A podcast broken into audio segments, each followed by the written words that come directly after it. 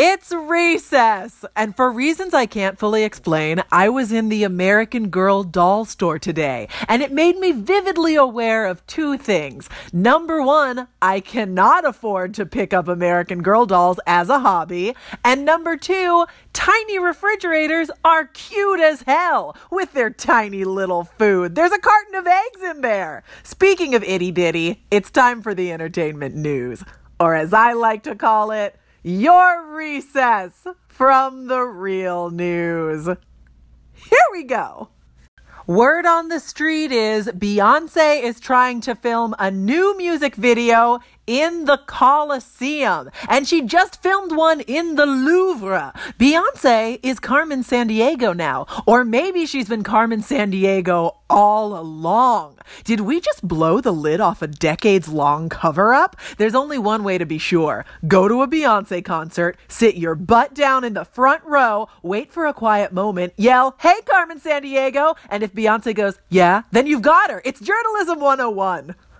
Somebody alert the dads! Bruce Springsteen's concert is coming to Netflix. So watch it together and then go back to being like, how do I interact with you? You're my dad and I love you, but you don't watch Queer Eye, so what are we even going to talk about?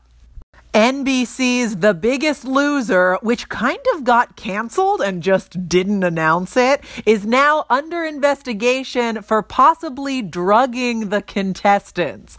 Who boy, The Biggest Loser is not holding up great over time. Cheating and drugging and general fat phobia aside, I feel like our grandchildren might just read the title one day and be like, wow, so you guys were just cold blooded jerks back in the day with your mean spirited puns as titles, and we will have no excuses because our grandchildren will be right. So we'll just nod solemnly, take a deep breath, and go back to playing chess with our robot companions.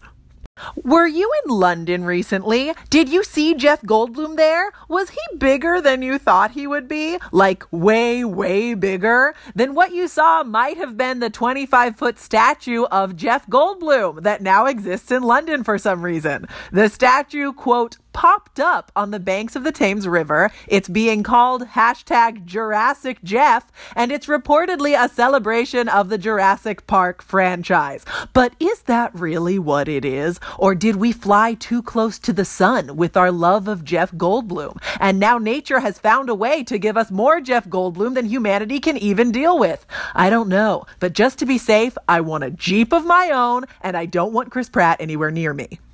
Say what you will about podcasts, but conducting a long, chill interview with no cameras present tends to tease out information that you just don't get in the run of the mill celebrity press circuit. Exhibit A Did you know Aubrey Plaza and Michael Cera almost got married? Neither did anyone until RuPaul had Aubrey Plaza on his podcast, and in the natural unfolding of their conversation, we got to the story of how she dated Michael Cera for a long time and they almost got married in Vegas, the number one city to almost get married in. See what I mean? Podcasts beget intimate storytelling, which is great for me because I'm a class A busybody. Why do I need to know things about other people's lives? I don't know. It's how God made me, and now RuPaul's podcast is pouring fuel on the fire.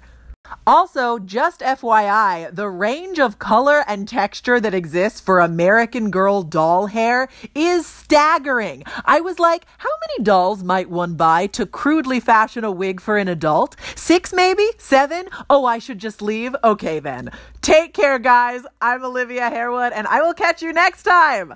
Until then, recess adjourned.